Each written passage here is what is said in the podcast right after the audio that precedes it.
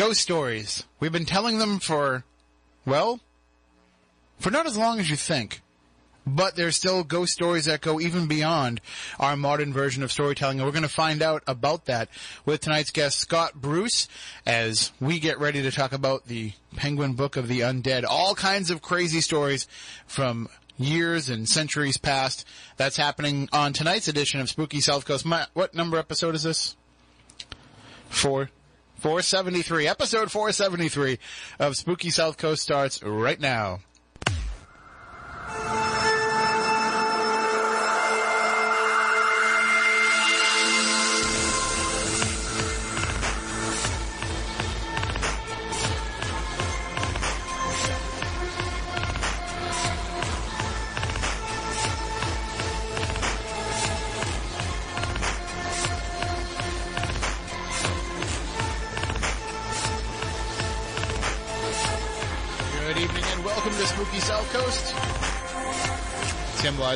Along with the silent assassin Matt Costa. Stephanie Burke will be joining us in just a bit. And I'm sorry, I couldn't remember what episode number this was. You know, after the first 465 or so, they all start to blend together, right? we are barreling our way toward episode 500, which we predict will come sometime after our 11th anniversary in January. Uh, probably sometime in February, we will celebrate 500 episodes. We're going to do something big, but we'll we'll come up with something. Yeah, any ideas? No. Matt's like, I'm busy trying to run Spooky TV on SpookySouthCoast.com. right. I don't have time to answer your stupid questions. I think we're definitely going to have some sort of party. Whether people are going to be invited, Right. is another story. Well, whether or not we invite them and they show up is really the I- bigger people, question. I, people will show up. We have uh, some super fans in uh, the New Bedford area. We have not had an anniversary party for ourselves, I don't think, since the first one, right? No, it's kind of weird throwing yourself a party. It is. Somebody else has to do it for us. Right. It's the only way to make it appropriate. We'll get somebody to do it. We'll get the station to do it. been here forever. I I think we've been here longer. I think we've been doing this show longer than most of the people in this station have been working for the station. I think so too. Yeah. I think the only person, hmm, the only person that might have been here, at least on air staff that I know of, is Michael Rock. He might have been the only person that was here when we started doing Spooky South And Coast. Jim Phillips, maybe. Well, Jim Phillips is like retired now, so you know he's only kind of here on a part-time basis. Right. So, but I think everybody else wasn't here, and, and I think Michael. Rock was on KKB at the time. Yeah, way back then. So Way yeah, back then. Hmm. Well, I guess that shows the longevity of talking about the paranormal each and every Saturday night, which is what we do here on Spooky South Coast. And uh, we also stream live on YouTube and on SpookySouthCoast.com. We call it Spooky TV. You can check us out there. Uh, we're a little limited in our camera shots because Tim forgot the cameras. It's all right. Got a couple. It's Good. all, it's all right if it happens, you know, once every, you know, 473 episodes or so. We're already getting questions, by the way, uh, on the, the chat room. They're asking what the Pokemon thing is that I'm wearing. It's my Pokemon Go Plus, which, you know, it's gonna light up and vibrate if a Pokemon comes into the area, and then I can just press the button. I don't have to worry about trying to catch it. Sometimes it works, sometimes it doesn't. But, uh, you know, I take my Pokemon It's your, seriously. it's your Pukwudgie uh, detector. That's exactly what it is. And I think Stephanie's just pulling up, so she's probably going to want you to let her in. Uh, but we'll be joined by Scott Bruce coming up in just a bit to talk about uh, his new book. It is called The Penguin Book of the Undead, and I have a copy of it right here. But this is the uncorrected proof version, so the cover, the new cover, when it actually is released to the public, will be far more creepier than what you're seeing right now. And I think my Pokemon thing, by the way, is going to make uh, the microphone vibrate. I might take it off. But uh, so the actual book will be. Oh wait, I, I don't know which shot we're on. So the actual book will have a much creepier cover. I've seen the new version, uh, but we will be talking with Scott in just a bit. But joining us to talk with Scott Bruce tonight is our show's content director, Chris Balzano. Chris, are you with us? Yep, I can hear you. Okay, there you are. Uh, so I was just uh, I was just reading your message. This book is currently the number one book in paranormal books this week. Yeah, although I don't know if that's pre-sales because it looks like it's technically not out till Tuesday. Right. But still, I mean, that just shows the the level of interest in this topic. I mean, I think it's you know, are we on air right now? We are on the air, yes. Okay. no, I think it's completely, um, you know, and he takes a much different approach than what we might traditionally think of as the undead. But I think this kind of study um, by a major publisher, by Penguin, and it's not a book of collection of ghost stories. It's not. I mean, it's an examination of ideas about the paranormal. I think is on people's minds. And it it goes to show that we're willing to go beyond, you know, the regular uh, you know, haunted stories, and we're willing to go beyond just the the normal format and the normal structure of a ghost story. We're actually willing to uh, go back and dig into some of the history of this and, and look at this not just from an entertainment perspective or just from a pseudoscientific perspective, but we're starting to put these ghost stories into our culture uh, anthropologically as well. And that's what this is. I mean, he's a professor of medieval studies. He's not a ghost hunter. He's not a a person who um, has had experiences, and so they went and explored. I mean, that might be part of the, the genesis of why he chose this topic and why he's exploring this in medieval and in its kind of uh, early incarnations. But you know, this is this is academia. This is you know a level of acceptance that um, both religion forms our ideas about the paranormal, and then the paranormal forms our ideas about religion. There, there does seem to be though, uh, and we'll discuss this with Scott a little bit later on too. There seems to be a, a, blatant ignorance amongst those who are involved in quote unquote ghost research to be able to place some of these stories in that context. You know, for them, it is uh, just about everything that they've learned from uh, the books that they've read or from the uh, you know the TV shows that they've seen, Right. or or just uh, the other groups that they've encountered, the other investigators they've encountered. They they don't really have a historical basis for this. You know, history for them might go as far back as maybe the Fox sisters, if if we're lucky. Right, right.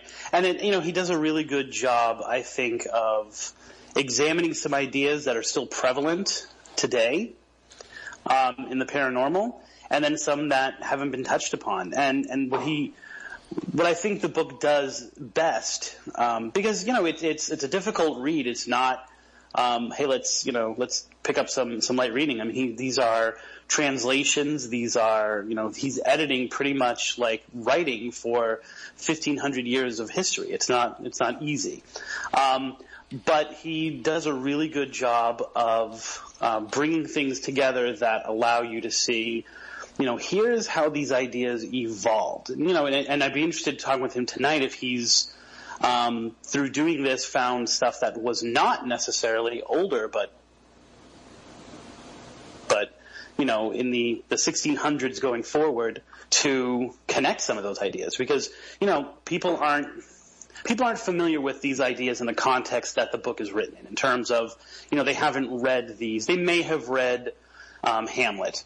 They may have read uh, A Christmas Carol, but they haven't necessarily read the the writings of the popes uh, and the stories that were collected. And and you know this really is kind of their story and, so, and it's their ideas, but they're the ones that have kind of formed the way that we think about ghosts for 3,000, 4,000 years. They probably just got the first book of the Time Life, you know, Stories of the Pope series and just canceled after that. you know, I had a hard, I had a hard time figuring out which pope was which. So, you know, I made little action figures to see who was talking and how the ideas changed. See that that's what you should have had the um, the Topps Pope collector trading card set that I had growing up. I did. I lost it in, in the uh, in the fire, I guess. The the gum was direct from the Vatican vault, so you could actually you could actually taste the sterilized air. It Uh, would be but- better if it was from wafers, you know, instead of gum in there. But what are you going to do? oh, uh, uh, around these parts, they'd probably be Necco wafers. Which, by the way, you know, we did that show a couple weeks ago where we talked about little Debbie snacks. Uh, I don't think people around here, uh, people outside of this area, understand how terrible Necco wafers are because they're kind of a New England thing. But Yeah. those might be the worst. Can actually, they are loosely stretching the definition of the word candy with those. You know, and I used to walk by the factory all the way, uh, you know, every night coming back, going from the Middle East to my, my dorm at Emerson, and we go, there's a nickel vector. and uh, yeah, it didn't, you know, smell that good either. Although I'm not even sure if it was still working. For those who have never experienced it, let me describe it as this. Imagine eating like a breath savers mint without any type of breath saving peppermint properties to it. Like that's pretty much the only way I can describe it. I was thinking the, the, the structure, the molecular structure of a sweetheart, but not sweet. or tart. It Or really, tart. it just had no flavor whatsoever. So, th- I mean, all right, that's kind of our little. Uh, did you just catch on camera me sucking out of the two two liter bottle of Coke, Matt? Uh, a little bit, yeah. All right, good. Glad, glad that we did. We're gonna get that Coca Cola sponsorship going. Right. I think it's interesting. We probably sucked at the same time because I just had some coffee. So Well, we'll be sucking together for two hours as we uh, as we wait for Scott. Scott Bruce is going to save the show though when we start talking with him about some of these topics. But before we get into that, I do want to mention something that's been going around the paranormal field, the paranormal community, whatever you want to call it. Uh, but basically, paranormal social media over the last couple of days. The other day, uh, the news broke that Ryan Buell, who is known for his work on Paranormal State, was arrested on felony charges of theft and stolen property. Uh, he was on, also arrested on a misdemeanor charge of theft of services. That stems back to his 2014 Conversations with the Dead tour that he booked across the U.S. and Canada, where he sold, uh, I think the number I saw was around $80,000 worth of tickets, and then canceled the shows, didn't pay any of the venues, pocketed all the money, never gave any refunds, uh, which he blamed on his pancreatic cancer, which the world still is not exactly sure if he actually has. Uh, because he seems to be doing pretty well health-wise for somebody who had pancreatic cancer and has shown no other signs of it. Uh, but this whole new case has something to do with uh, with taking a rental car and and just all kinds of problems. So uh, I don't know how this is going to turn out for him. But how does this reflect on, in your opinion, Chris, the paranormal world? Are people going to look at other investigators, uh, especially those who are the quote unquote celebrity ghost hunters, with crossed eyes now based on the fact that this guy has become such a, a well known scam artist and now criminal? I mean, I think that anyone who would have a negative opinion of the paranormal um, has already seen this coming. I mean, this is just more of like, you know, in terms of him himself, no one was surprised that, to see this. No one in the paranormal field was surprised to see this. It was just a matter of time. Um, so I think that any damage he might have done, you know, they're, they're, they're big headlines. All the headlines mention, you know, ghost hunter does this. Um, but I think that like, you know, the damage that he did to the paranormal field in terms of, you know, their reliability in, in terms of these conferences and things like that, I think that's been done. I think that, that he, you know, he kind a bad couple of years and a lot of people, I, I think, are more hesitant to like join the, the, the bigger conferences and things like that because of that. But I'm not sure if this is going to revive something because I think it's already out there. Well, I'm going to, first of all, the first question I'll ask is, you know, and we've talked about this before, uh, probably off the air, but maybe on the air as well, where, you know, if you are involved in this research, if you're involved in this world and s- there's something that you do that makes headlines, that's what people are going to gravitate toward. It becomes kind of a, uh, you know, it's something that looks really cool in a headline when it's a positive story about you, but it's something that can be very damning when it's a negative story. Right. Um, yeah, and, and, you know, we've discussed whether or not to bring up different cases that have happened to people who are famous and things like that. And, and our rule of thumb seems to have always been, if it doesn't have to do with the work, then we don't bring it up. Um, whether it's, you know, personal tragedies or whether it's things that have gone wrong or, or being arrested, uh, we've seemed to shy away from, you know, things that are not having to do with the paranormal that might involve paranormal people. But this is something that very directly is related to his paranormal work because it's something that, um, in a lot of ways, maybe even more than the, um, the shows themselves, for people who are true fans, this is kind of the heartbeat of the paranormal. Going to these conferences, going to events, like that's where they get to go out and and touch it. Um, and you know, so it's it's it's it's completely fine with me that the the news has come out and been you know thrown that word ghost hunter or paranormal investigator in every headline, and I think that it's okay for us to um, present it, present the negative things that happen because it is something that is that that is impactful to what we do. Well, the reason why I, I take issue with it though is because it makes it too easy for people to start to make the connection, which a lot of people did when this news broke about Ryan Buell, because you know, uh, for those of you who watch the show, in addition to feeding, you know, strawberries to Pukwudgies, one of the main storyline points for a number of seasons was the fact that Ryan Buell felt this one particular demon was chasing after him, and that he was constantly battling this one particular demon on, on multiple cases.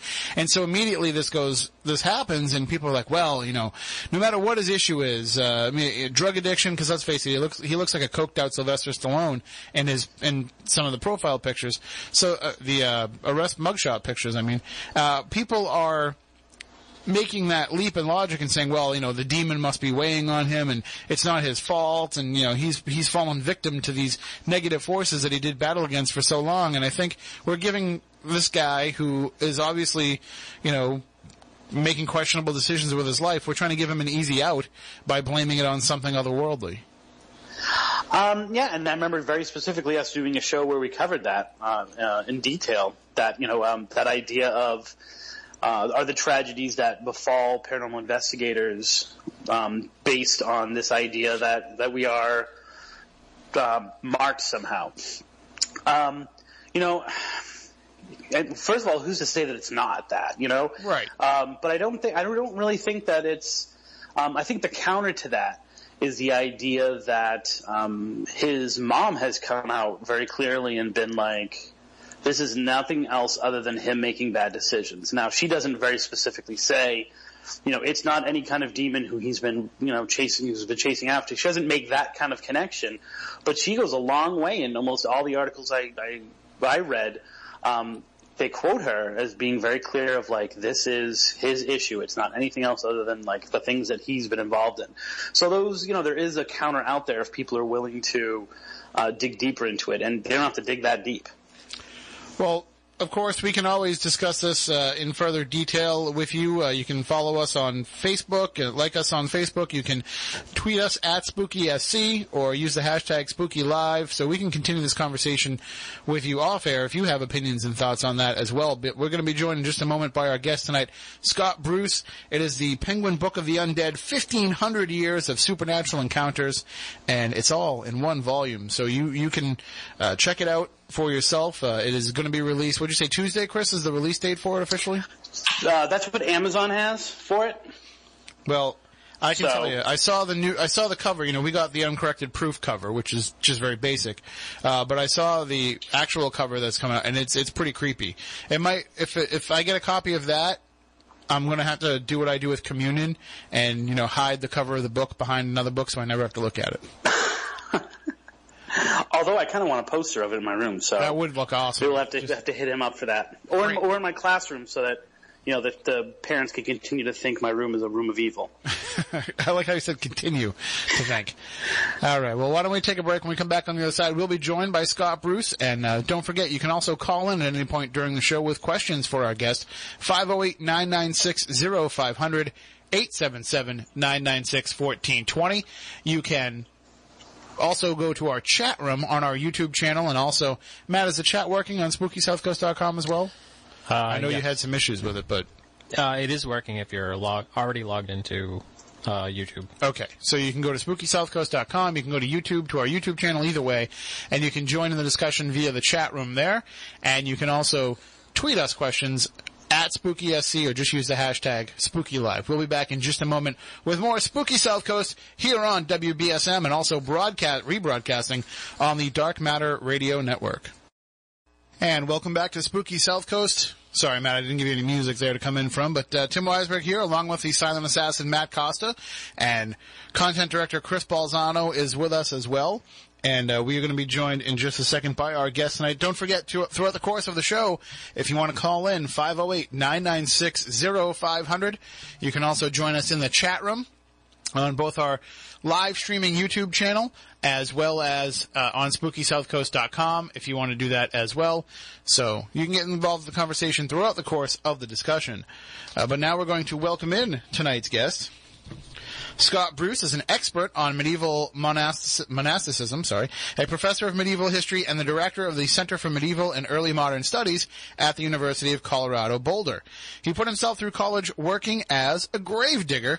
His expertise and his enthusiasm for connections between his work and popular culture make him an ideal interview for us tonight as he talks about his new book, The Penguin Book of the Undead. He is the editor of this big volume, 1500 Years of Supernatural Encounters, and he joins us on the show. Uh, good evening, Scott. How are you? Hi, Tim. I'm well. Thanks for having me. Oh, so excited to have you. Been looking forward to this discussion. Uh, of course, we also have uh, Matt Costa's here, and Chris Balzano is on the line as well. So the questions will be coming at you fast and furious all night long. Fantastic. And I, I have to ask you, in you know, putting this all together, it says it right in the in the subtitle, fifteen hundred years of supernatural encounters. I got to tell you that a lot of our audience might not be aware of some of these stories going all that far back. Is this something that you've always been aware of? The fact that you know throughout antiquity there were all of these stories of ghosts and of paranormal connections. Uh, certainly not. Um, when I first began the project, um, I began it with the medieval monks who are the subject of the chapter called Spectral Servants of the Church. Um, so my research is about monks of the Abbey of Cluny in France uh, in the 10th, 11th, and 12th centuries. And it turns out the Cluniacs were very interested in telling ghost stories. Um, and so that piqued my interest, and then I started to do some more research. And, um, and as it turns out, ghosts are part of the Western tradition going back to the earliest human literature, really, back to ancient Greek epic. Um, and and so the, the more digging I did, the more I found. But is there? I mean, obviously we've evolved in our definition of ghost, and we've evolved in some of our theories and beliefs as to what we think it is. Has there always been kind of throughout history this concept of it being a departed soul, which I would probably call the predominant theory today? But is all, is that also what it was throughout history as well? Well, it, it depends on what kind of um, uh, what kind of undead we're talking about. Um, in the Middle Ages, in the European Middle Ages, they didn't have a word for undead. Uh, it wasn't a category for them. Um, so they talked about visions of the dead. They talked about incorporeal spirits that appeared. Um, they talked about corpses that rose from the grave uh, and walked around. Um, and each of these things had different meanings for them. Um, but more often than not, what we're dealing with, what they thought they were dealing with, was the spirits of, or the souls of people who had died. And I think in even, I, I think even, and I get to go first. Um, in, in our modern definition of it, we don't think of the undead as ghosts. We don't think of ghosts as being undead. We think of them as the dead who are making contact with us. We think of the undead, we think of Dracula, we think of vampires, we think of zombies, especially today. Um, so even that term is not necessarily kind of made it through the Middle Ages to today. No, that's that's absolutely true. I agree with you there. And there's, and again, they were they had all different kinds of terminology to describe these encounters. They they really wrestled with the idea of what these things were, and they tended to lean on metaphor. Um, they tended to use words that talked about spirits as being like um, clouds or breaths, uh, breaths, or um, they use different words like that.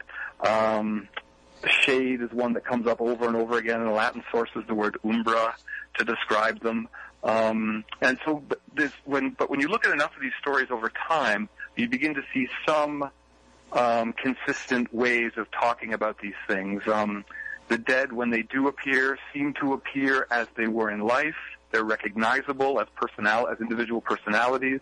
They're offering, they're often carrying attributes of who they were in life. They almost always bear the marks of their deaths, especially if their deaths were violent. So they they're, they have visible wounds. They're covered in blood. Um, so there's these these these uh, these different traits carry on from the ancient Greeks through the Romans into the medieval period. But then there are some interesting shifts too that we really can't explain. Um, some of the spirits that come back from the dead, as you know from some of the stories in the book, first appear as animals before turning into their human form. Um, it really depends on where the stories are told. And one of the fascinating things about the history of ghosts uh, in the Western tradition is how localized some of these stories can be. Um, how how you know if you just go a few hundred miles in one direction or another, the ghosts change with the landscape. Well, you know, we like to ask the big questions early on in the interview here on Spooky South Coast. And so why is it that all of these cultures have ghost stories? Why is it that all of these peoples going back in so far in time, why is it that we just can't accept the fact that death could possibly just be death and that's it? There's nothing more. You know, I I really don't know. I think that that's much. It's it's to our detriment, really. I mean, one of the most one of the amazing things about these ancient and medieval communities is their sense of continuity um, with the members of their community who have died, um, and that may just well be because in the ancient world and in the medieval world, and let's just face it, like in the in the world before the 20th century, before we had modern medicine, people were confronted with death on a regular basis. The mortality rates were much higher death was not hidden away in hospitals or places like that. You regularly saw family members and often siblings dying. And part of the way, and I'm, I do not want to come up with a silly, emo, uh, silly kind of psychological explanation to this, but there's an emotional response here. There's, there's, it's too much to give up on these people who've known in life so briefly. Um, we, in the modern period, with our really, really long lifespans relative to the ancient and medieval period, and our ability to withstand so many of the different things that um, you know that killed them. I mean, at the age of 11, I had appendicitis, and that would have been it for me before the 19th century. Um, they they they just simply encountered death uh, on on a much more regular basis, and and one of their ways of dealing with that was to say, this is not the end. This is this is something we're going to carry on with. These are this is still my family. These are still my friends. So long as my my memory of them is intact, so long as I include them in the rituals of my life, then they are no, they're not gone. And, and really our, our distancing ourselves from death, our inability to really cope with people dying in our presence, in our houses, on our streets even, as it has happened in the ancient and medieval world all the time. I mean, we've, we've distanced ourselves from all of that. Um, and, and, you know, it's, it's to our detriment, I think, really um, they were much more in tune with with both the the kind of fragility and the vulnerability of their own lives and their impending deaths, but also with the fact that that wasn't the end for them. One of the things that you may have noticed in the book was 1,500 years of stories, and one of the things, one of the themes that almost never comes up in these stories is doubt. There are very few instances in the stories where we see someone actually doubting that what they're seeing is the spirit of the dead. No, that's true. Um, that's a good point. No, and I think it's very striking. We we categorically our culture today doubts these kind of occurrences. We want empirical proof and all this kind of stuff. But for them, they were they were they lived in a world, in an imaginative world, where they were surrounded by invisible beings, both benign and malevolent. But also the the, the dead surrounded them too. Um, this was just part of the way they viewed their world and it's something that we've really lost. I mean, certainly as of the 19th century. Um, Do you think um, part of that might have been um, both the uh, familiarity they had with the ghosts that they were encountering, and the fact that their driving force in life, their religion, uh, was openly talking about it? I know those are two very different issues, but kind of the huge issues of their lives. But you know, so many of the of the encounters you talk about in the book are relatives or people they know or people they can identify with, so they would be more likely to um, accept them. And then the other part of it is the, the the religious aspect. We have you know their popes, their religious leaders, telling them that this is something that's part of their life. Well, I, I think that the religious aspect of it is absolutely true. But what is so striking about that is that it is the continuity from Greek and Roman paganism through to Christianity. The Christians, for the most part, wholeheartedly adopted and inherited their idea of the restless dead from the pagans who came before them. There's only one text in the book, really, which is, and again, these are not so much ghost stories in the way that we think of ghost stories, but in one of the chapters of the book, um, we see uh, in the early 5th century a bishop who has recently converted to Christianity and has been made a leader of the church. And he has a congregation who are filled with recent converts to the church because right around that time Roman paganism had been abolished, and the Roman emperors had all converted to Christianity, and everybody was told, okay, you know, uh, we're going to be Christians now. But then that left them with a whole bunch of questions. And one of the questions was, how do we understand all these ghosts that we keep seeing? you know, how do we understand it when the dead return? And um, this leads this bishop in North Africa. His name is Evodius, and he writes to one of his fellow bishops, uh, the, the great Saint Augustine, and asks him, "What am I to do with all these stories? My parishioners keep telling me about stories of, and, and we keep seeing dead people. So what does this mean?" And it leads him to ruminate on the nature of the soul. Is the soul material then? You know, are, is the soul like a body? Because I can see people coming back from the dead. And Augustine is he's he's one of the very few people in this entire tradition who says no. Ghosts are not material. You can, you know, you, you're you're just imagining it. Um, it's in your head, and um, God knows, but I don't know. Um, and Augustine was a very, very he exerted a very powerful influence on later thinkers, in part because he wrote so much. But many later thinkers, in fact, most later Christian thinkers, very politely ignored Augustine on this because they in fact wanted to believe and continued to believe, like so many other people in their society, that of course the dead return. Um, of course they come back when they have things to tell us. Of course they come back with knowledge that we couldn't know otherwise, that's sometimes important to us, and especially they come back when they're not happy. And he was the one who was writing about uh, dreams and how, um, exactly. you know, these things that are going on are not necessarily the undead just because you're dreaming them because you could dream about me. Because there's a Right. very tight connection that you write about between people's dreaming life and their belief in the paranormal. Well, this is it, is that one of the ways in the ancient world especially, and again, medieval people adopted this as well, um, one of the ways that the dead come to you is they come to you in your dreams. And it's a process that they call incubation. So if, if you want to have an encounter with the dead, if there's something you need to talk to a dead person about, um, you would go to a shrine, preferably one that is very close to the entryway to the underworld. This is in, in Greek and Roman thought. Um, you know, some place where the membrane between the world of the living and the world of the dead is especially thin, and then you would sleep there. And presumably, hopefully for you, the dead the dead would come in your dreams and they would talk to you in your dreams. So so incubation is one way of doing this. Sleeping and dreaming of the dead is is certainly one way of doing this, and that has a very long tradition.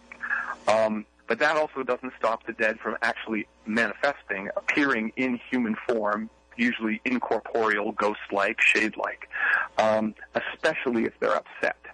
And so many of these stories, I mean, we tell ghost stories, I mean, in the 19th and 20th century, the famous Gothic ghost stories or the ghost stories of M.R. James or any numerous 20th century authors.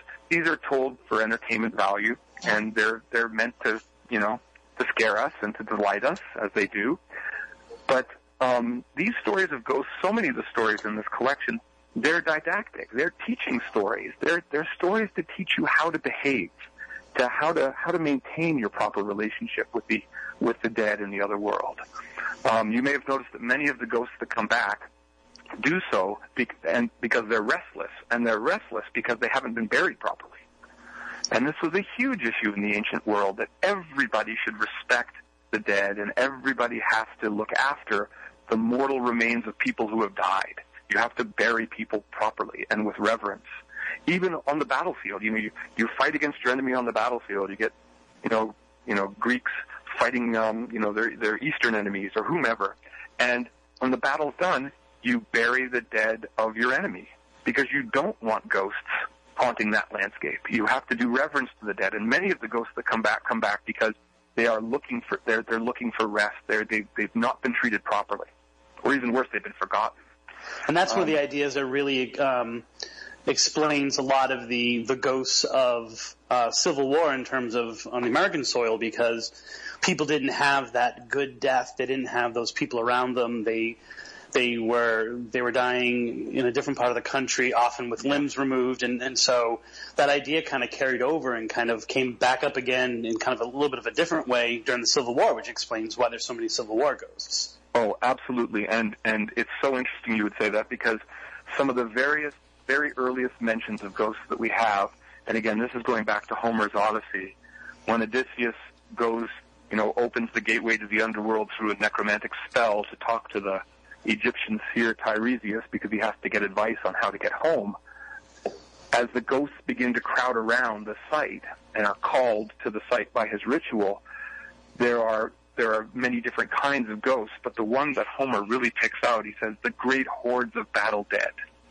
You know, the soldiers who are still in their beaten armor and blood-stained armor, still holding their weapons because they were killed violently at a young age and often lay unburied. And so, so from the very beginning, we have a tradition of an association between ghosts and war. Uh, well, we are just about uh, out of time in this hour. Uh, we'll be coming up on the news in just a few moments, but we'll of course continue this discussion after the news, and we welcome your calls and your thoughts at 508-996-0500, 877-996-1420, or you can send them to us in our chat room on SpookySouthCoast.com and also on our live streaming YouTube channel as well, or on Twitter using the hashtag SpookyLive. I think though, uh, Scott, when we're talking about you know, looking at some of these battlefield ghosts, you know, we, we deal with it here uh, on the south coast of Massachusetts because we had King Philip's War back in uh, the late 1600s. But we understand here the concept of you know, old ghosts. The idea that some of these spirits that we're dealing with now could have been around then, but we also seem to have kind of a, a window, a, a, certain time period of how far back we can go with our spirits. I can only imagine that some of these stories uh, of these ancient ghost encounters are still resonating with people today. They're still coming across and experiencing these the, the spirits of, of these long forgotten people. They certainly are. The, the, the tale. I mean, the, these tales have been preserved for, in some cases, literally thousands of years. I mean, they're stories that people tell and retell, um, and they're they're very specific. On, oh, I think, I think we're losing you a little bit there. I'm sorry. You're, you're just cutting a little bit out on us there, Scott. I think we might have lost you. No, no, I'm still here. Okay, okay. It's just the signal is dropping. I think it's the the ghosts are deciding that they don't want you to answer. but it, it, does seem too like um, it, we we do kind of you know as Chris was saying before they're they're spirits that you have an emotional attachment to. That's why you know so often it's family members that you hear in a lot of these stories because we want to have some sort of attachment to them, and it's kind of hard for some people to have an attachment to uh, figures that might have existed in the time of Homer. Mm-hmm. No, well, I mean, the, I mean, again, the the emotional impact of some of this early literature just it just goes to show how how deep these family ties were, how how hard it was for people to let them go, how I mean, I mean, one of the one of the most amazing things about studying ancient texts and medieval texts is this sense over the across the gulf of all these centuries that separate us from these people who were writing these texts is that they responded emotionally very much the same way that we do to loss, to mourning, to to these kind of very basic human emotions. Um, it's so striking in the story of uh, when Odysseus summons the ghosts up to talk to Tiresias, and he's looking around at the crowd of ghosts that have come to drink the blood of the offering. Uh, you can learn a great deal about necromancy, ancient necromancy from this book. But one of the people that he sees is his mother, and he hasn't even realized, he doesn't know because he's been away, that his mother has died. And his emotional response to her is one of the most powerful scenes, I think, in, in ancient literature. Um, and so, yeah, that's it's it's all laid bare on the page. These family connections are deeply important, and uh, just because they lived ages and ages ago, they responded very much the same way we do. Well, we're going to explore this topic a little bit more coming up in the next hour. Uh, in the meantime, during the break, uh, Scott, why don't you let everybody know how they can find out more about you by by checking you out online?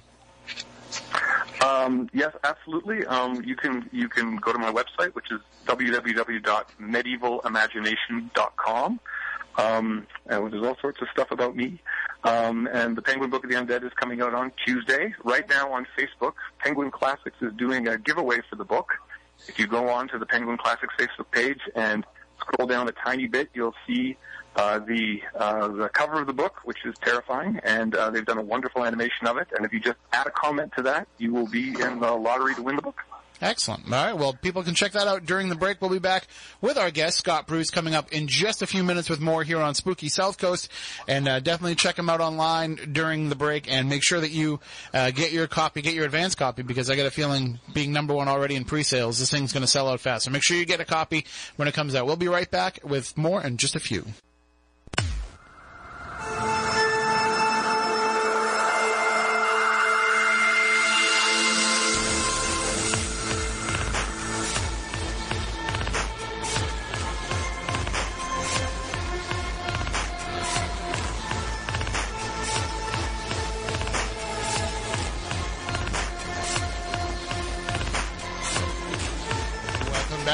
Number two of Spooky South Coast. Tim Weisberg here, along with the silent assassin Matt Costa, content director Chris Balzano, and Stephanie Burke has joined us. Good evening, Stephanie. Good evening. How are you? You came in during the interview, so we didn't want to I did. interrupt the flow of the conversation to say hello, but now we say hello. Hello. Good to see you again. It's been a while. I know it has been a while. Since like what, like last Halloween? No, not that bad. It's been a while. But I think the last show that I was here was actually August. So Well, good to have you back. And uh, we are talking with our guest, Scott Bruce. He's the editor of the new book, The Penguin Book of the Undead. And we are talking with him about some of these crazy ghost stories that go all the way back to ancient times. But if you want to hear some ghost stories that aren't quite as old, but still, uh, in, in my opinion, just as interesting and entertaining, well, then you want to come out to an evening of ghost stories and New England legends. It's happening this Tuesday night at the Company Theater in Norwell, Massachusetts. It's uh, myself, Jeff Belanger, Carl Johnson, and Andrew Lake telling real New England ghost stories set to the photos of Frank Grace. And if you have never seen Frank's work, I'm sure that you have. If you're a fan of the show, you've seen it for all of our events and for the Legend Trips events and for uh, the different posts that we've put up about different um, about different local haunts.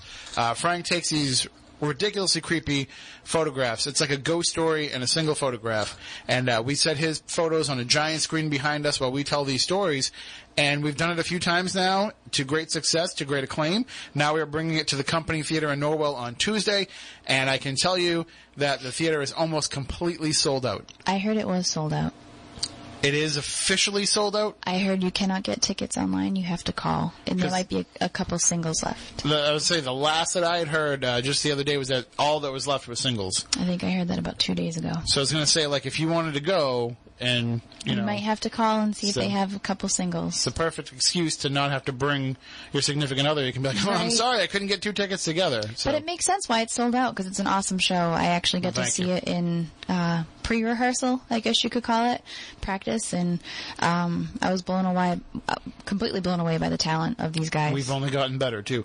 And for those of you who have seen the story, uh, seen the show before, we swap out stories and we keep it fresh. We've changed some of the things uh, kind of in between. So even though you know you might hear a story and be like, "Oh, I remember when they told this story last time," it might not be exactly the same as you remember. So you know, it's just like when you go to see your favorite band.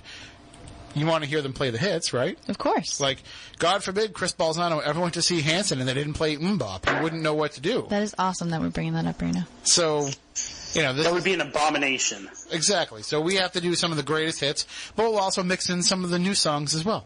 That's the way I like to look at it. All right. Well, let's get back into the discussion with our guest, Scott Bruce. And again, if you have any questions and you'd like to join in the conversation, 508-996-0500, 877-996-1420.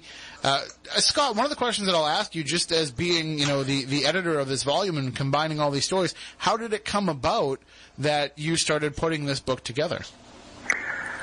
Um, well, it was it was pure luck. Um, uh, I was working on a monastic project, uh, an amazing 12th century collection of miracles that was written by an abbot of the monastery I study in Cluny, and it had some ghost stories in it. And at around the same time, I happened to get the ear of an editor of Penguin Classics, and um, and I and I pitched this miracle collection to him as something that I could translate for his series, and he he basically said in very polite terms, no one would ever be interested in reading that. Um, and so uh, he did like the idea of ghost stories, though. And um, so he said, "Well, tell me, is it does, does you know do ghost stories have a, a long tradition?" And I said, "Well, absolutely. Um, you know, I knew enough about it at that point to make the claim."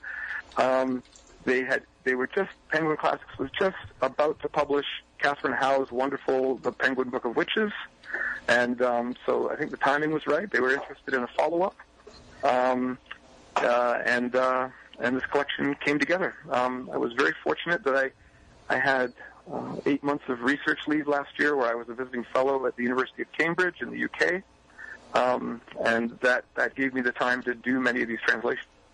So, and then you have to actually go and, and collect all these together and kind of figure out exactly how they all fit together. I mean, I, I think the oldest story that I've ever told in one of my, you know, ghost lectures is, you know, I'll talk about like Pliny the Younger and people will just stand there and scratch their heads and say, uh, I don't understand any of this stuff that you're talking about. You know, I only know ghost stories as far back as, you know, Abraham Lincoln's ghost. Right. Yeah. No. No. It does. It does have an older tradition, and and it was. I mean, um, one of the ways that I, one of the ways that I gave this collection its logic and its flow, is that um, I, I taught it last year as a as a course at the University of Colorado called uh, Ghost Stories in the Western Tradition from the Romans to the Renaissance. Um, and that really helped me, you know, then, you know, I can't just throw out random things to my students. They expect a coherent story. Um, and, and so teaching the class was, was hugely important. Um, it, it helped me put all the pieces together as we read the text together. We obviously have different students. My students never expect coherent thought. well, these ones, yeah, the, the, the course was a big enough hit that I'm doing it again this semester, and the students are the students are really into it. It's it's a good group. It's a self-selecting group. I know medieval studies is your specialty, but I mean, what were, do you know what other cultures were thinking about ghosts at the same time as these?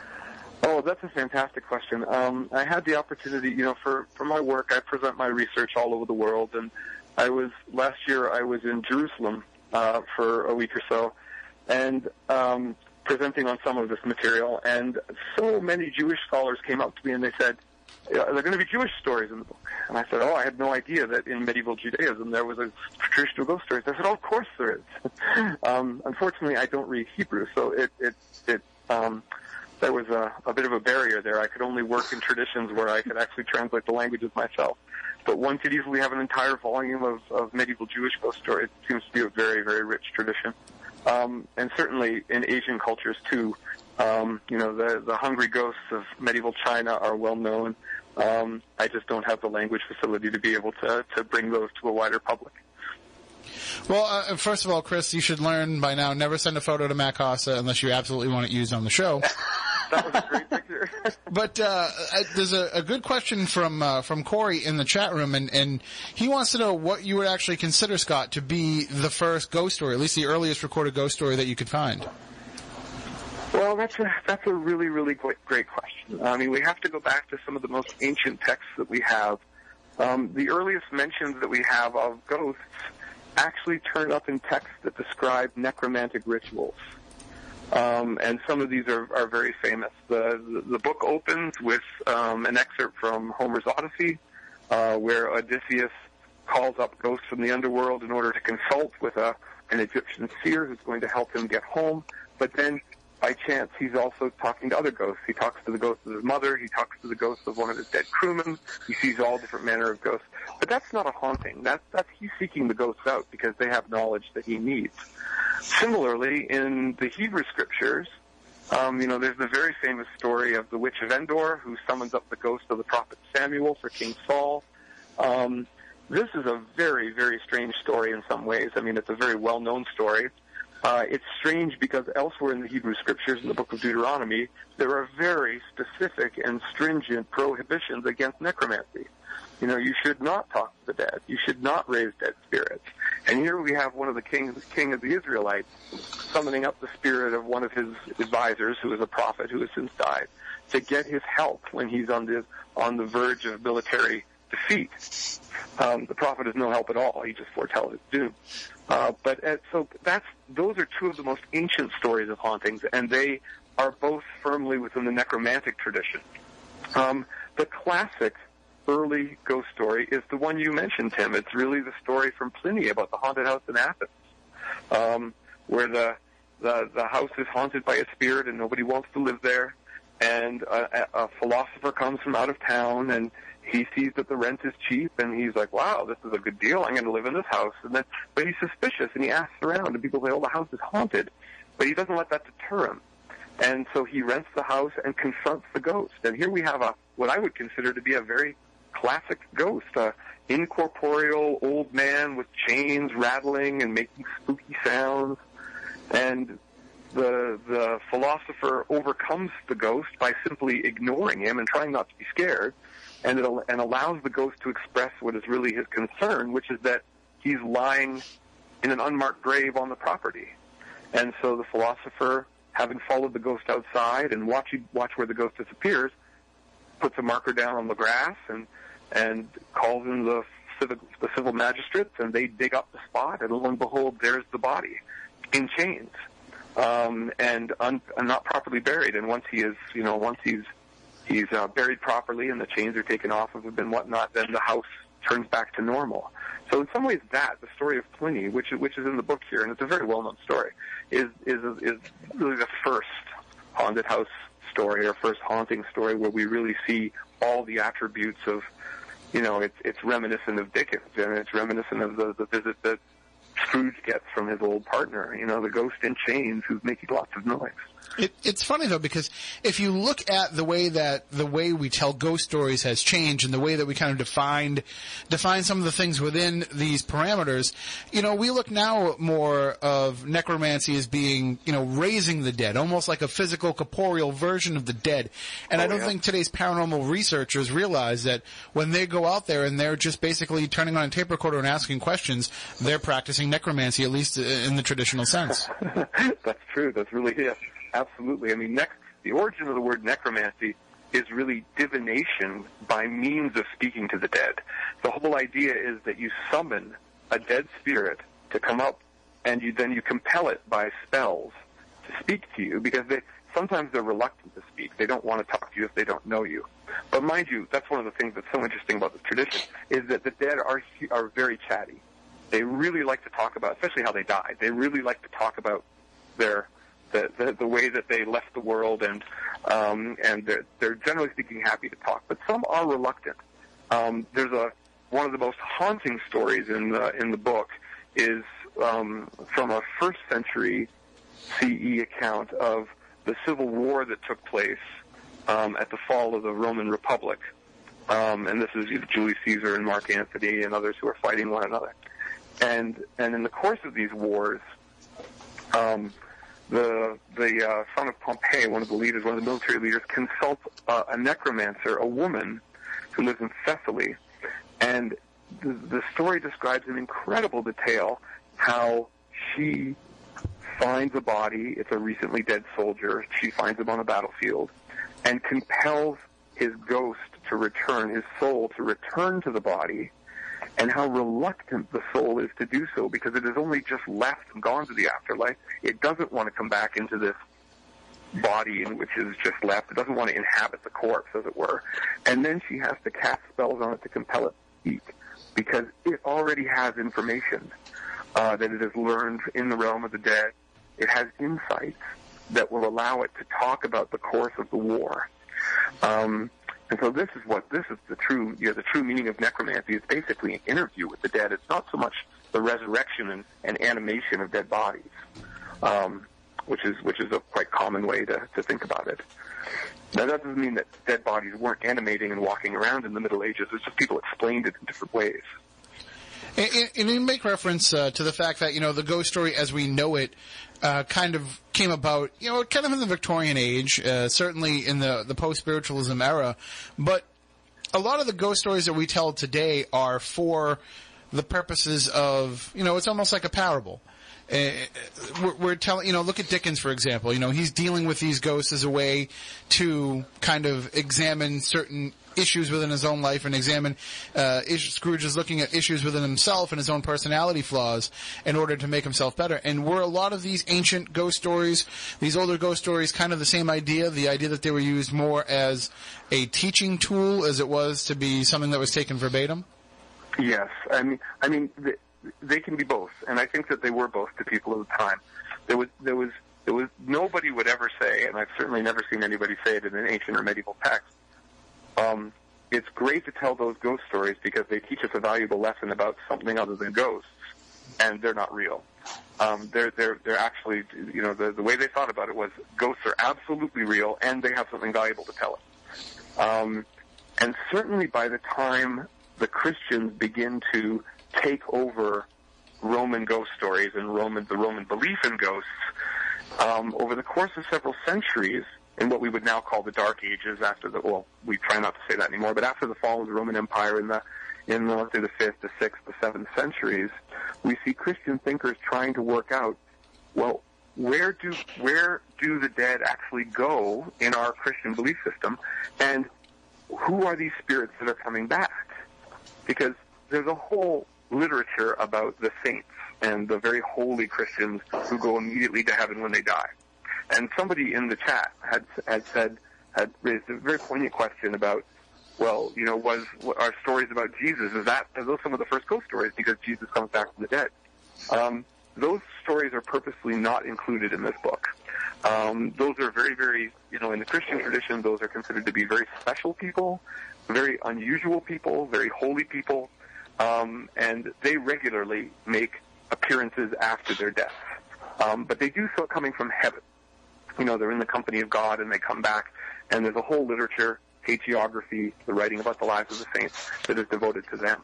Um, I'm not so much interested in those stories. I'm interested in the everyday dead who come back, people like you and me. Um, and those dead, they have something to communicate to us. And as Christians, Christian authors were writing about these ghosts and their return, they had to figure out, well, where are they coming from? They're not, they're not coming from heaven. These aren't saints. They're not coming from hell because nobody gets out of hell once you're in there, right? The whole theology of hell is that once you're there, you're there. You're done.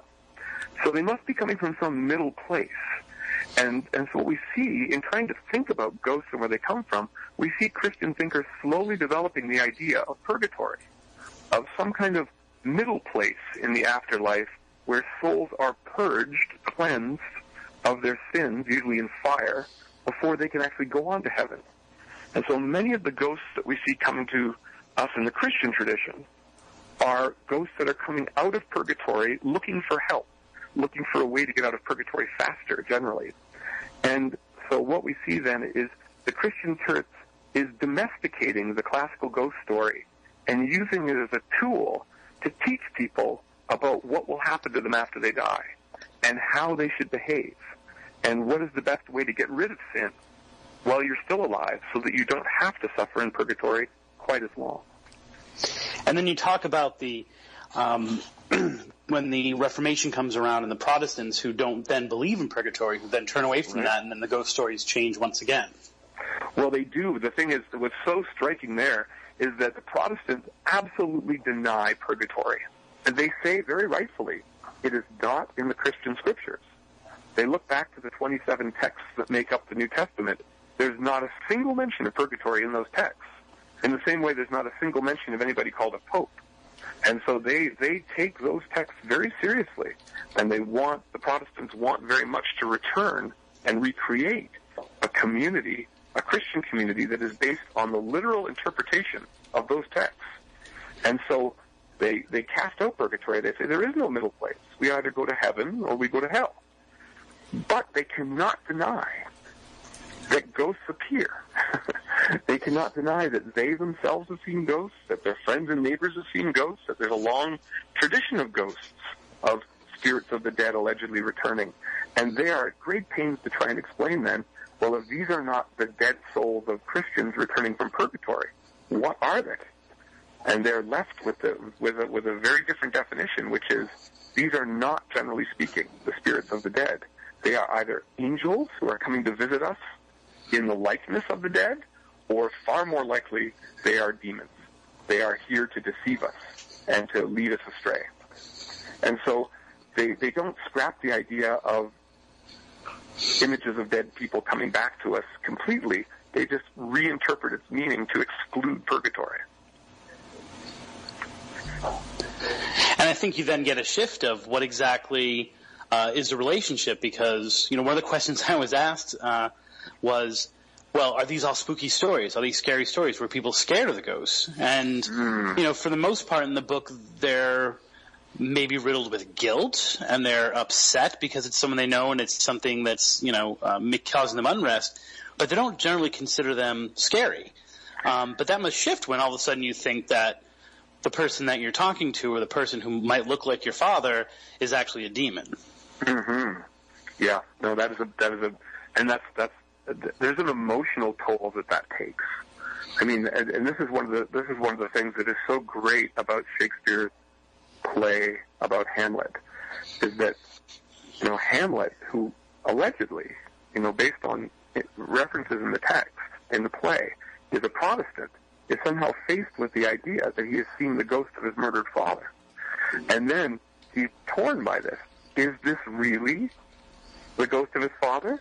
You know, and he says, is it, are you a spirit of health or a goblin damned? He gives it one of two Protestant interpretations, right? Are you an angel or are you a devil? Um, and and then he has to come to grips with the fact that no, this actually really is his father who's returned from the dead. Um, but but the, part of the struggle and the anguish that Hamlet experiences is is is that they is that Protestants have given up on a fifteen hundred year tradition or a very old tradition at least that that made people feel pretty good about the afterlife, gave them a certainty that even if they sinned, and you know, you and I have committed, you know, according to the Christian tally of of virtue and vice, I'm sure you and I have committed many sins today. I'm not going to speak for Tim, um, but the uh, uh, but but once you give up that safety net of purgatory, then your life becomes much more fraught with anxiety as to where you're going to end up.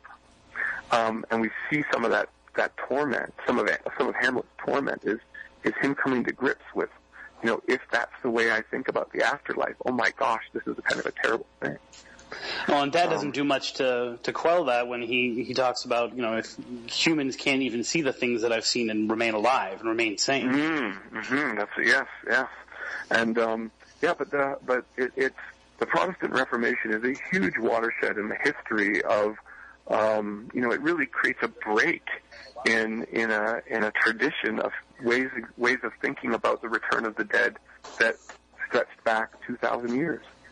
So is Um, I'm sorry, go ahead. No, please go ahead. I I was going to say, is it then, you know, the, is it the outside influence of Christianity, the outside influence of, you know, trying to manipulate beliefs into a system uh, that, you know, the, the, the dominant religion of the world wanted to see be the dominant religion of the world, where we start to see the shift where these ghosts actually become scary figures. When do, when does a ghost story become a scary story? When does a an, an encounter with a spirit become something that we should fear instead of welcome?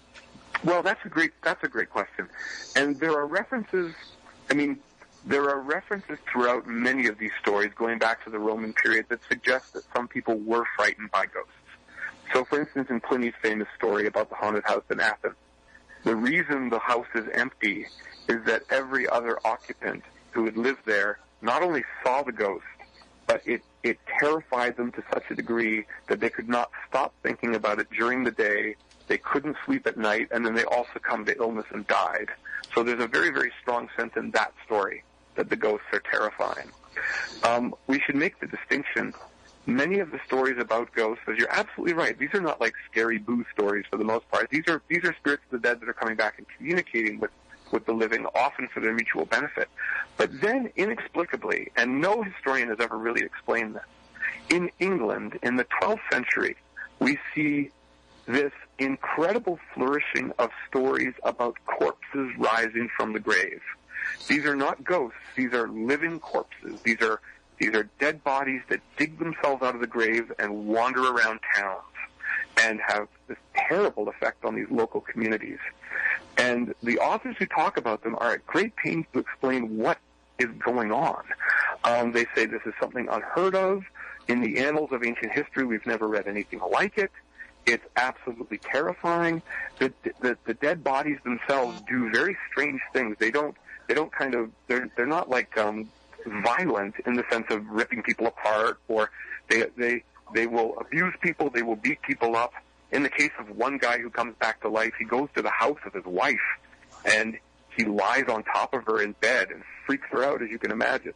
Um, and so there's a kind of psychological trauma to these risen corpses um, that that is that it's very clear. The fear is palpable in the stories, and of course, it's also wonderful from a narrative purpose because then you get the culmination of these stories is we get these heroes who come forth, whether usually brave young men, sometimes brave monks, um, and they they have to do away with these walking corpses. And so, one of the lovely things about the Penguin Book of the Undead is that it's not only a handy guide to ancient necromancy, but it'll tell you how to deal with a walking corpse in your community.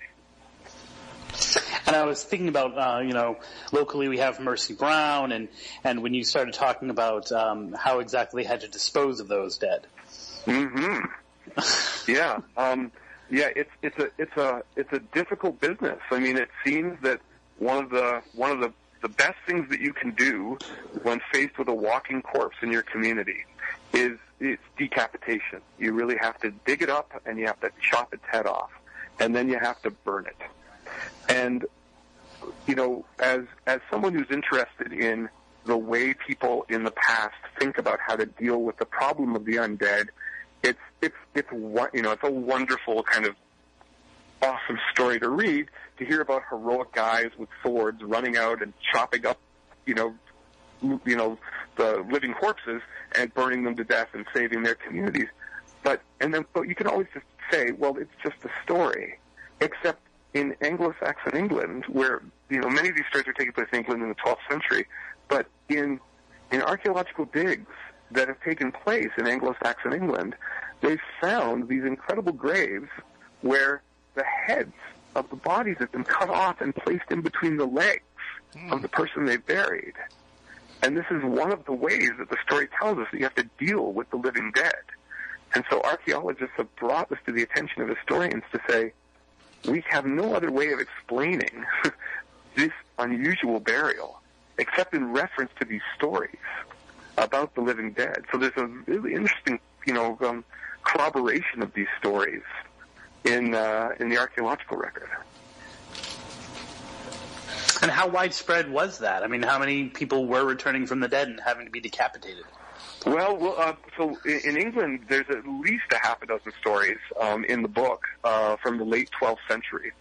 Um, they they differ in some of the details. Uh, um, sometimes the the dead the dead body usually has to be dug up. You know, it's usually at rest during the day when people dig it up. In some cases, the bodies are hugely bloated.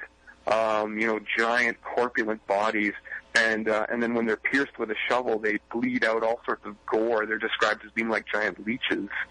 Um, in other cases, um, when the bodies are decapitated and burned, in this one particular story, um, the chest of the corpse cracks open and the heart pops when it's blackened by the fire, and out of it flies an evil spirit in the shape of a crow. Um, so they have all sorts of different little, you know, local man of, you know, local kind of um, nuances to them. Um, but from England in this period, especially in the late 12th, early 13th century, this just seems to be something that people are are concerned about and writing about, and definitely frightened of. Um, the the true fear, I mean, there's a fear of the walking corpse because it's disgusting and it can, you know, comes to your house and all the animal, all your animals go crazy when it's around, barking and howling and all that. Um, but they or lies on your girlfriend. And a lies on yeah or or its former girlfriend or whatever yeah. And the um it's a, it's a, it's an awesome detail. Um, um but it's also the fact that these things have a pestilent breath that just by breathing in these little communities people people take sick and die. Um and that's that's blamed on the on the breath of the undead. So Scott you're talking a lot about these encounters that people have with the undead or with, with these ghosts, with these spirits, and the way that it manifests for them and the way that they interact with it. Uh, but our co-host Stephanie Burke, who, who's joined us here, she manifest you know she deals with these spirits in a different way. She's a, a, psychic medium. Are there a lot of those stories as well? People who have that gift of being able to communicate with the dead. And it's not so much the dead coming back as much as somebody being able to reach out and, and just find them and communicate with them. Well that's that's a really really great great question. Um, so there are specialists. You know, we have our we have our ancient necromancers who are who are specialists in compelling souls to come back to bodies so that they can speak. Um, there, it seems that the that there isn't really a true class of, of mediums um, who can do this so much as people who are in fact somehow related to the dead. So one of one of the most famous stories in here uh, in the collection is about uh, the ghost of a young man. It's a 13th century story, and he he died when he was about 13 or 14, and um, uh, he goes into the afterlife. But then a little while later, three or four days after his death, he returns to his cousin, uh, his female cousin, who is uh, his his age, 13 or 14, um, and he speaks through her. Nobody can see him. She relates to her parents and to all the other adults around her that he is there, and he is he is telling her about the afterlife. And of course, they're all very curious once they believe that this is actually happening. And so the entire story is like an interview where they come, various people come and ask the ghost questions about the life to come. And it's all done through the mediumship of this young woman.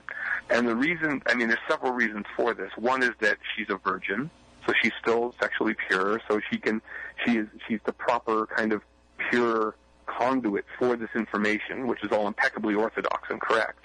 But also the ghost specifically says, I loved you more than anyone else in life, and that's why I can come and see you.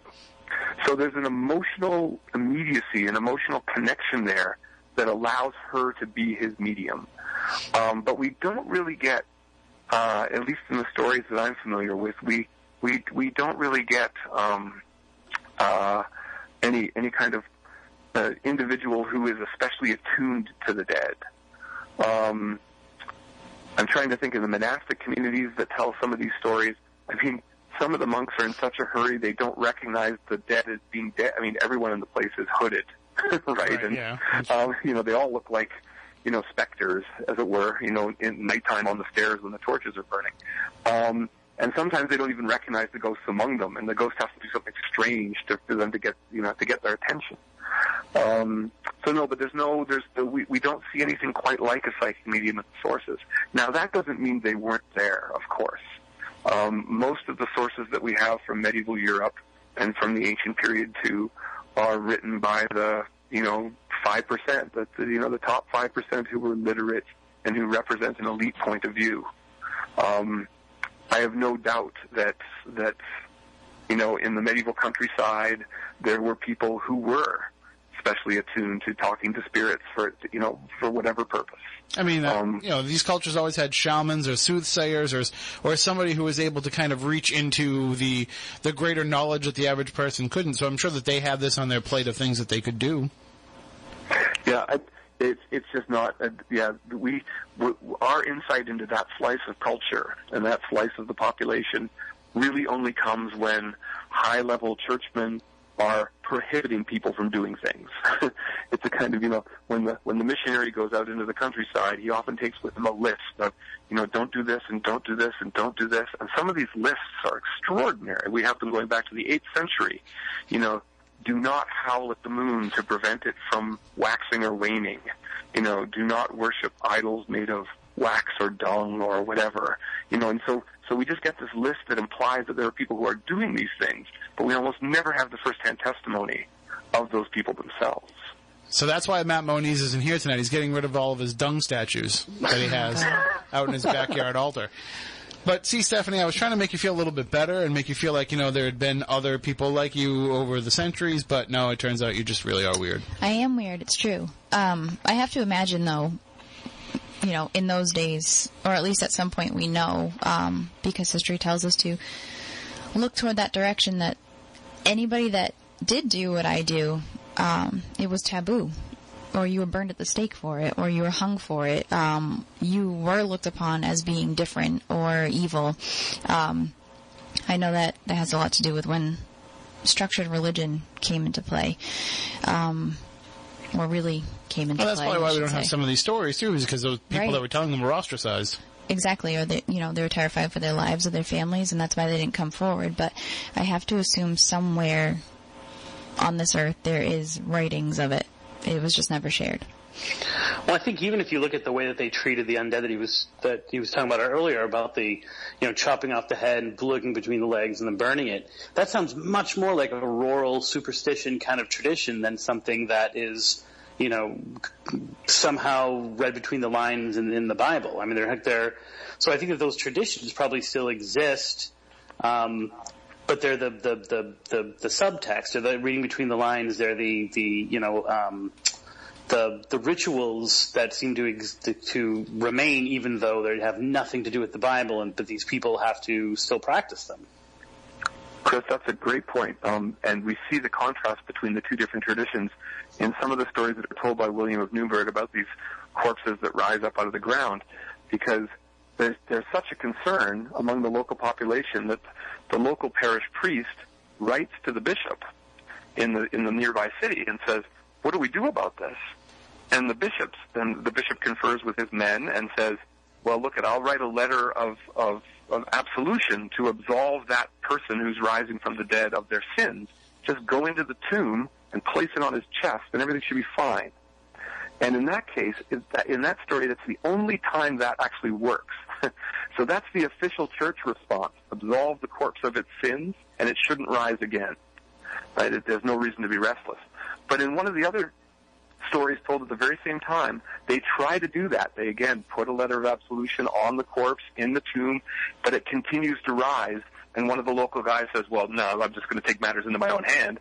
And he goes and digs up the body and chops off its head. And that solves the problem. And so that, that's not a sanctioned response from the part of the church. That is a, that is a local, you know, that's, that's a way to solve the problem through local knowledge, as it were. And it's another example of, you know, the, the rural superstition and folklore actually to some degree helping to mold the, the ideas of the next generation of that religion's followers. Mm-hmm. Mm-hmm. Yeah, yeah, I think that's absolutely correct because we see that being repeated. It's a cycle that's repeated. Um, I would love to have the sources, we just don't have them, that would tell us much more about what you know what people like that guy were thinking. they just don't turn up, unfortunately. Well, I can't remember what are the name of the two books that are the the witch hunters books because those go get into a lot of them. I can never pronounce them; they're in Latin. The Malleus oh, Maleficarum. The Malleus Maleficarum is the, the yeah. Hammer of Witches. Yes, yes. Um, so I think you know yeah. the, the, some of that still remains in there, but that once again that's still from a perspective of a of a, of a religious person looking upon these superstitions. Yes. My favorite was they actually had an illustrated version of that that came out uh, a few years ago. You know, somebody decided to take the original text and improve upon it. You know, because it's public domain, so you can do whatever mm-hmm. you want with it. So somebody took the uh, the Malleus Maleficarum and added like gruesome uh, illustrations to go with it. so I was like, awesome. Way to make it even worse. You know, Wiccans everywhere are like, no, get rid of. That. I think that's I think that's the version I have. Oh, do you? You have the illustrated one? Yeah, I think so. Both nice. of them. Awesome. So, uh, uh, Chris, but you were you and I were talking kind of off air a little bit here, going back and forth with messages that some of the stuff that that Scott is putting out in this book, you know, it doesn't always jive well with the way that you know the modern authorities define ghosts in ghost history.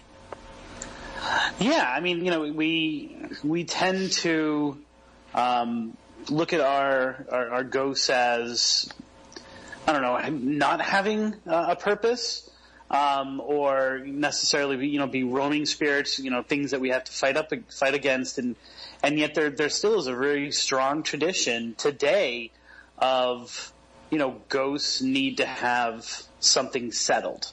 You know, when I was writing, um, I, I, know I've talked about this on the show before, but I was writing um, Picture Yourself uh, Ghost Hunting, and I, I gave a survey out to probably 30 paranormal investigators at that time.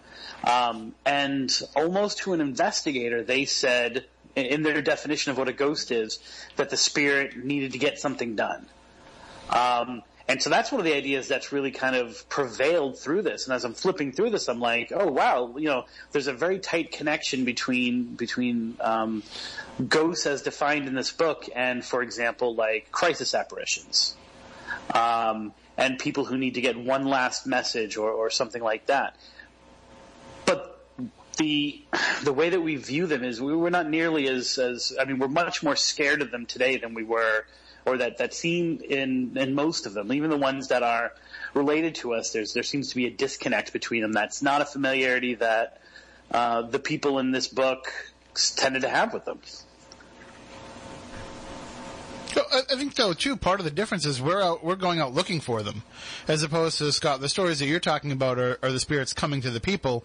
You know, we're the ones that are going out there and essentially, as we said before, you know, practicing necromancy, trying to get these spirits to talk with us and communicate with us, instead of it having to be something that happens to us. Right. Yes. Yeah, that is a, that hmm. is a big difference. People people tended again in the ancient world people tended to seek out the dead when they when when they thought the dead had information for them they couldn't get elsewhere. But other than that, in, in the medieval tradition, most in most cases it's the dead coming to the living. And even when we're called upon, like we're not allowed to have swords. The, the way that the people who were uh, investigating the paranormal back then were able to. It doesn't go well when you when you're running around in the dark with a sword. It usually, you know, there's there's a one question in here in particular uh, that that caught my eye, and I know it goes a little bit different in the time period that that you research for this book, Scott. Perhaps you know you can kind of uh, expand on this idea a little bit, and that's the idea that you know some cultures don't have a lot of references to ghosts and don't have a lot of experience with ghosts. They, this person mentioned the Native American culture of, of this country, but that there are some cultures that, while they have a word for it, they don't always, you know, have a history of having experiences with it. Yeah, I mean, it, it, it's um, it says a lot about their belief in the afterlife, and um, in some in some cases, uh, uh, like in in ancient Greece and Rome, the the land of the living and the land of the dead, it was a permeable boundary. I mean, uh, you could you could you could go through it. You know, heroes could go through it, and contact could be made. And certainly, by the time that structure was adopted by the Christian Church, it fit a model of the afterlife that Christians were developing. Um, you know, one of purgation of souls before entry into heaven. Um, but I can just as well see, you can just as well imagine other religious systems where, um, you know, the dead are gone and and no further contact is is possible. Um, But those are few and far between, right? More often I- than not. they no, absolutely, and I think I think that's the case, and I think it says something that across various cultures and even across you know vast distances in the pre-modern world, we we have continuity in the fact that people believe that relationships with the dead are important. Well, why? I was wondering. Uh, one of the things when I was reading, why did the Scandinavians have such a, a different time with their ghosts than other parts of Europe? Oh, it's a great question, and we don't we don't know enough about them to know. Um, th- those stories are so quirky and strange because the dead are uh, so unpredictable in their behavior. It seems that their actions are are um, well, maybe they're not unpredictable in that their actions seem to be dictated very much by how they were in life. You know, particularly grumpy or disagreeable people seem to come back as grumpy, disagreeable ghosts, uh, bent on doing harm. What's what's so striking about that culture is how violent those ghosts are. Uh, you know, they they will readily kill individuals and certainly you know cattle and cause all sorts of mischief. But then you know in the very same stories we get these ghosts that are just kind of a nuisance. They you know they they die and then they they come and hang out at your house and you and they won't leave um, until you actually you know bring a lawsuit against them and and uh, and get them kicked out for trespassing. So there's And I don't, I don't know if I'm talking, you know, maybe too generalization, but is it because of their Nordic tradition of religion? I'm not even sure if Scandinavians, you know, Well, had that. so- So, they're they're before forms of Christianity were there. They're I, I think that's I think that's a good way to think about it, um, because many of these stories from Scandinavia are written down in the 12th and 13th centuries, several hundred years after those cultures have been converted to Christianity, but they still retain, you know, this this this strong sense of of, of let's call it a folkloric signature that predates Christianity.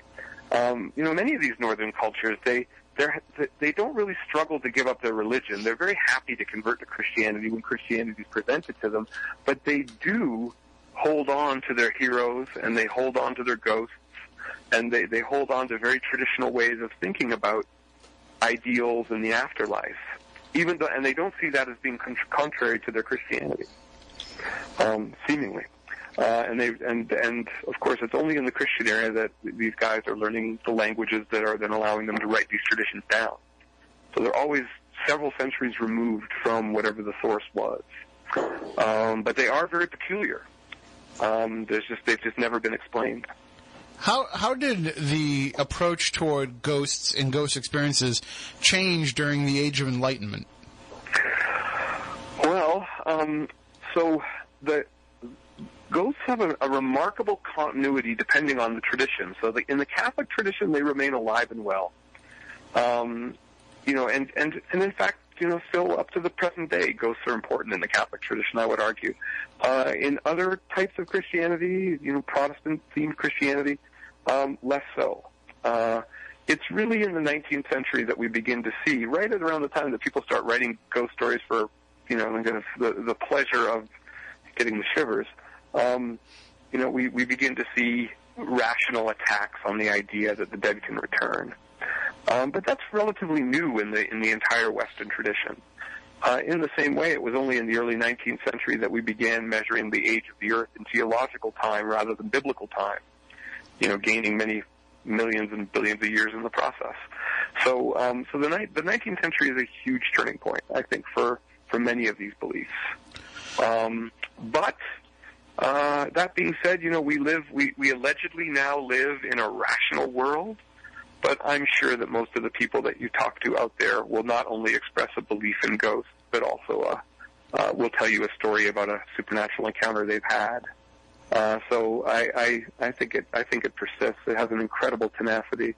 Um, I've never had an encounter with, uh, I've never had a supernatural encounter in my life, but I've talked to many, many people about this book and this project, and many of them have come forward to say, I can, I think I can talk to you about this. I actually have seen dead people. I have seen evidence that, you know, the, the dead do return and, and they see me as being a sympathetic ear.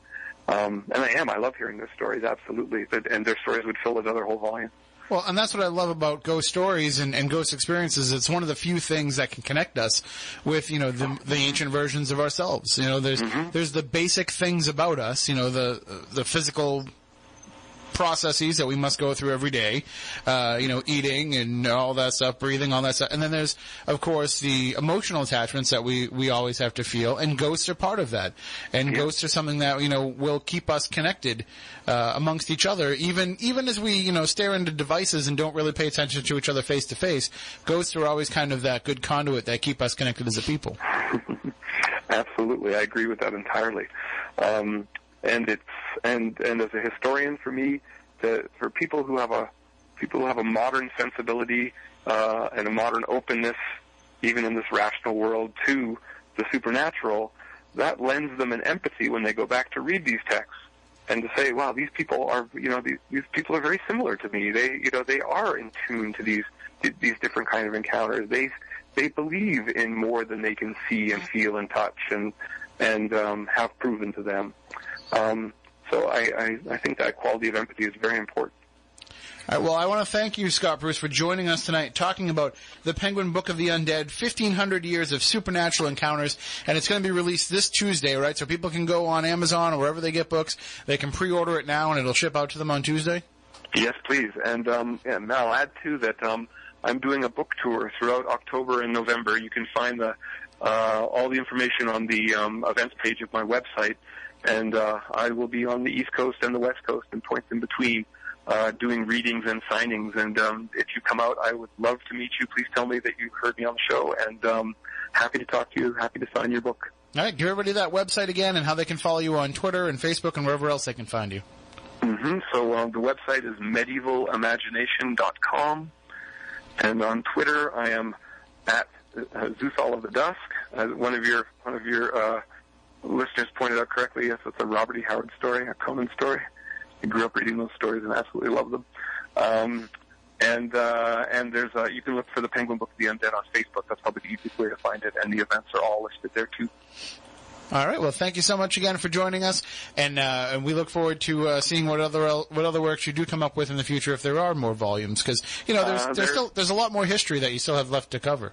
No, the um, the, the companion volume to this uh, just went under contract with Penguin classics. Nice. Um, it, it will be the uh, the Penguin Book of Hell, um, three thousand years of torment.